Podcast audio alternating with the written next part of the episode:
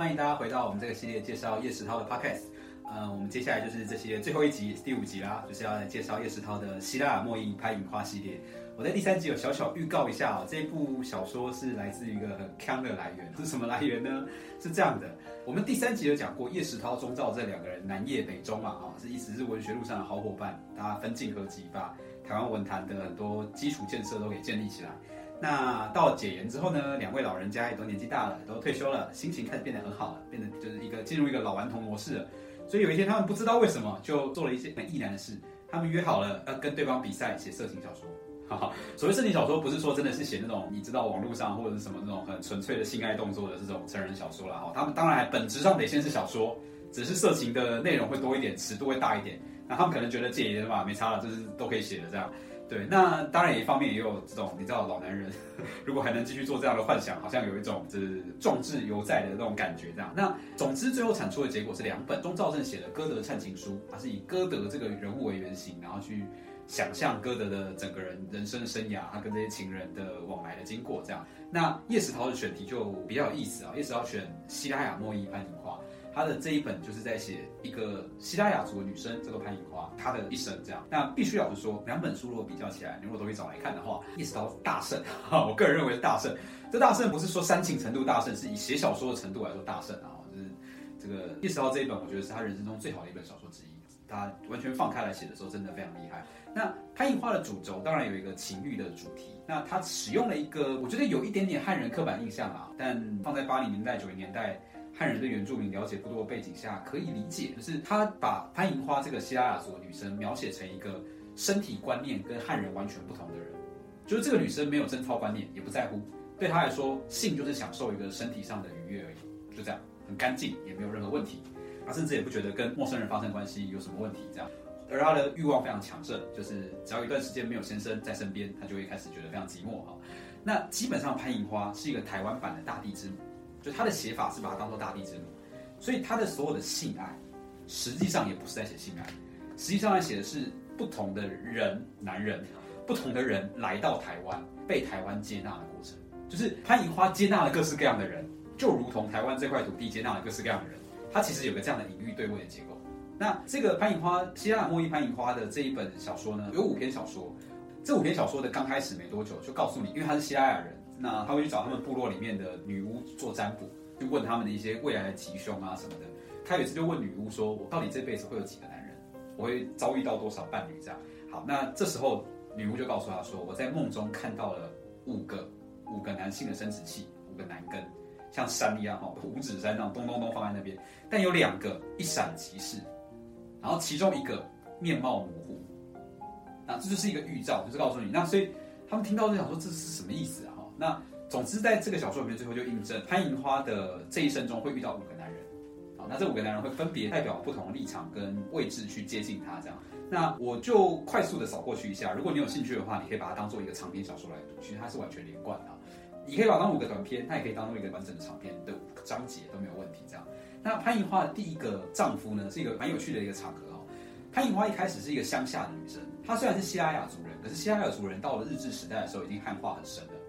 所以他们除了生活上有一些记忆跟若干的语言跟汉人不太一样以外，他们的整个生活啊、农田啊、环境就跟汉人农家没有什么太大的差异。那他们也跟汉人租，跟那个地主租田来种。就有一天因缘际会之下，潘颖花就在自己家的田地上面救了一个年轻男性。这个年轻男性呢，就是他们家那个地主的二少爷，他来打猎，然后把腿摔断。那潘颖花就照顾他，跟他爸爸把他送回去。然后两个人就到了府城之后，觉得眼花缭乱。哇塞，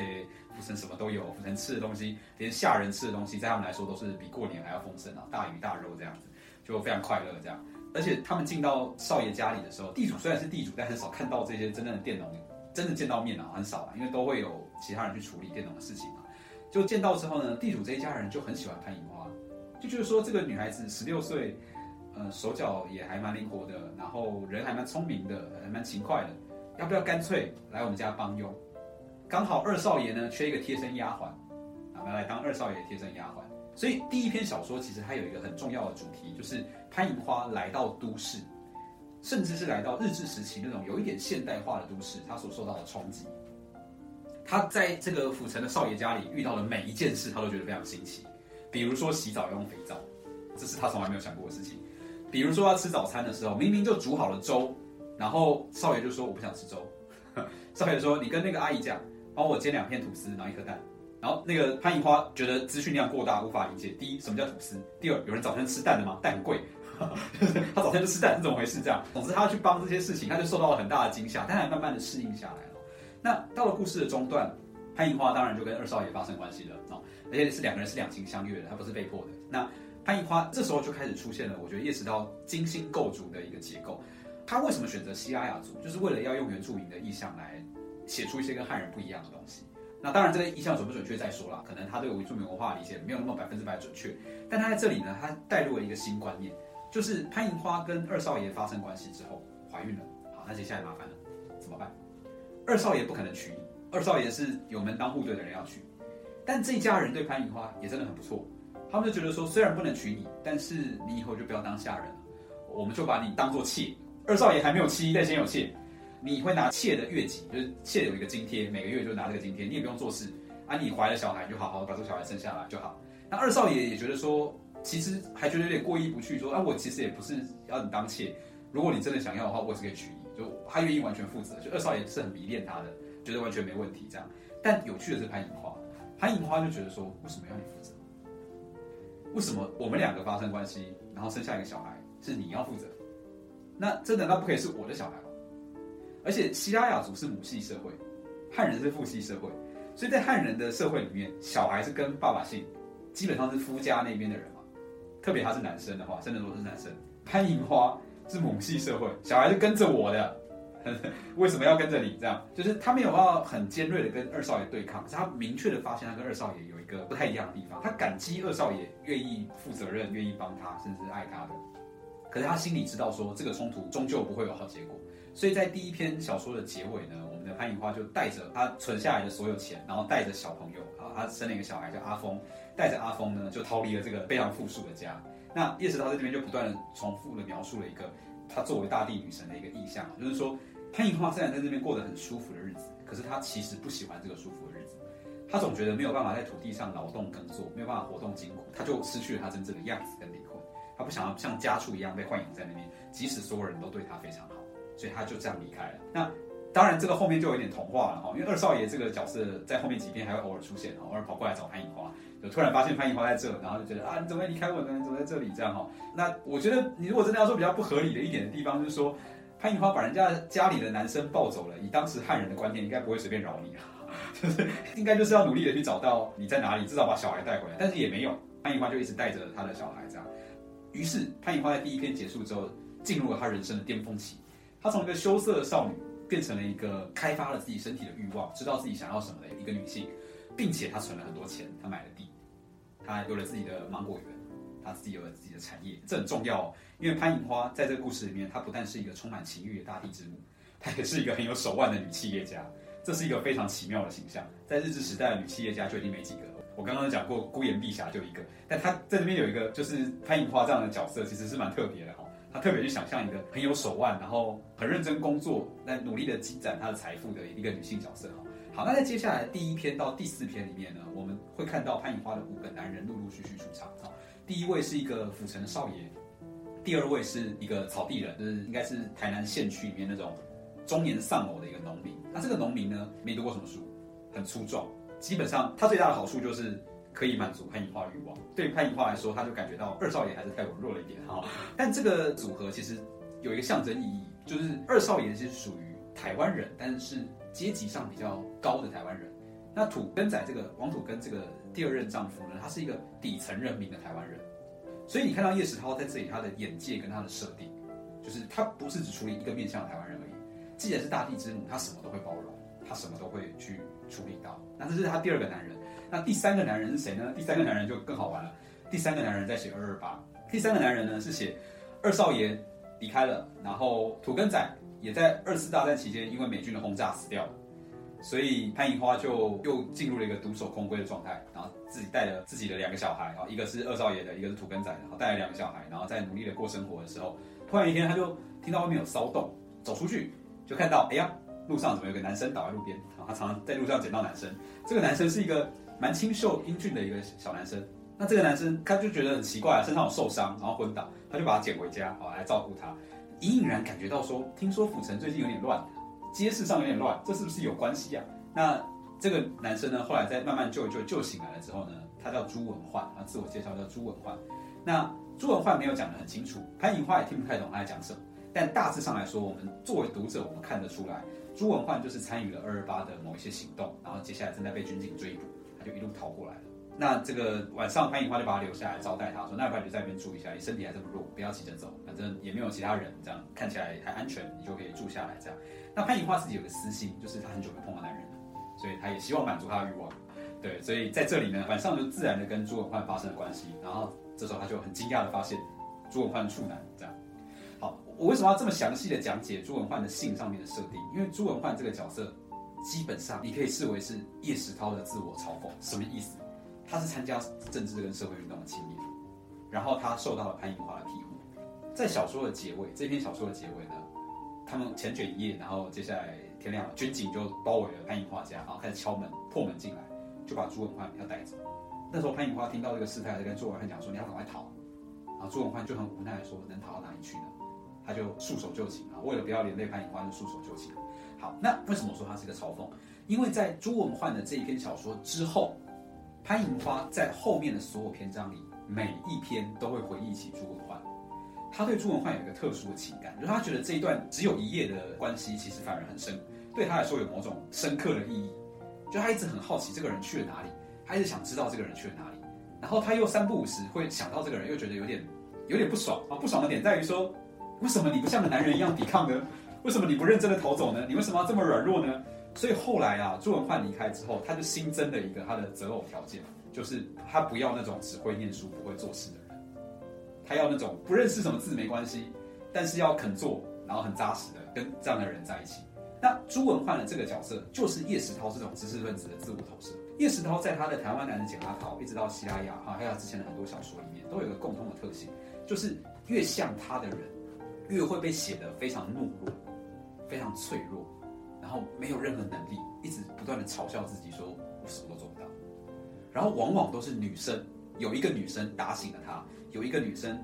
接住了他。比如说最鲜明的例子，我们上一集有讲到吃猪皮的日子，对不对？吃猪皮的日子里面一直吃猪皮，吃猪皮，谁最后是谁打醒了他？是他的女学生秋霞。就是在叶石涛的小说里面有一个一直有个这样的结构，就是女性大地之母，他才是男性力量的一个能够活下去的一个可能性的来源。反而男性都是懦弱的，成天唱高调，讲很多理想，遇到事情一点办法都没有。他讲他自己遇到事情一点办法都没有，就直接被抓走了。所以潘银花的前面的三个男人大概是这个状况哦。那他的第四个男人就是在巫师的梦境当中转瞬即逝哦，出来之后立刻消失了。这个男人是哪来的呢？这男人就是有一天有一个外省兵，他在田里面种菜的时候，有个外省兵跑来强暴他。但是因为潘明花本人就是对于身体的观念，再一次 他一直利用这个设定，对于身体的观念跟一般汉人不一样，所以他只是觉得。肉体上不舒服，他精神上并未受到影响，他只是觉得说这这个人太粗暴了，很不爽。但是这个外省兵留下了一个儿子。好，你可以看一下这边的四个人：二少爷，日治时代汉人高阶社会的代表；土根仔，死在二次世界大战底层人民的代表；朱文焕，二二八时期的知识分子的代表；然后战后初期外省兵，粗暴的外省兵；然后最后一个他的第五个男人，他最后跟一个叫做汪书安的大老粗结婚，他是一个来自山东的农民，也是退伍士兵。这个农民呢？是一个天真到完全不写实的角色，他是一个粗粗壮壮、身体极好，但是人极笨极老实的一个人。他有多笨呢？他一直相信那个外省兵强暴潘银花生下来孩子是他自己的，因为是在结婚之后生下来的。但他没有意识到这时间算出来是不对的，而且他非常爱潘银花，所以任何人问他任何事，他都说你问我太太，我不知道，你问我太太。就是基本上在台湾文学史上很少见到这么爱太太的角色，这么顺从太太的角色哈，就是。必须老实说，尤其日治时代的小说家，很多时候蛮沙文主义的，他们的女性角色都被贬义的比较强烈一点。但这里是不一样，这完全逆转。就汪淑安就是，呃，对我力气超大，然后我超级强，然后但是我爱太太，这样，然后我就问太太，一切交给太太。所以最后你就会发现，前面三个本省人，后面两个外省人，两个外省人又是来自不同的状态，一个是粗暴来了就走，一个是这个非常顺服的跟着这个土地。你如果用一个比较情节的方式去理解，就会觉得说，真的有这种角色吗？真的写实吗？好像不是很能理解。但如果你把它转换成象征性的意义，就很好理解。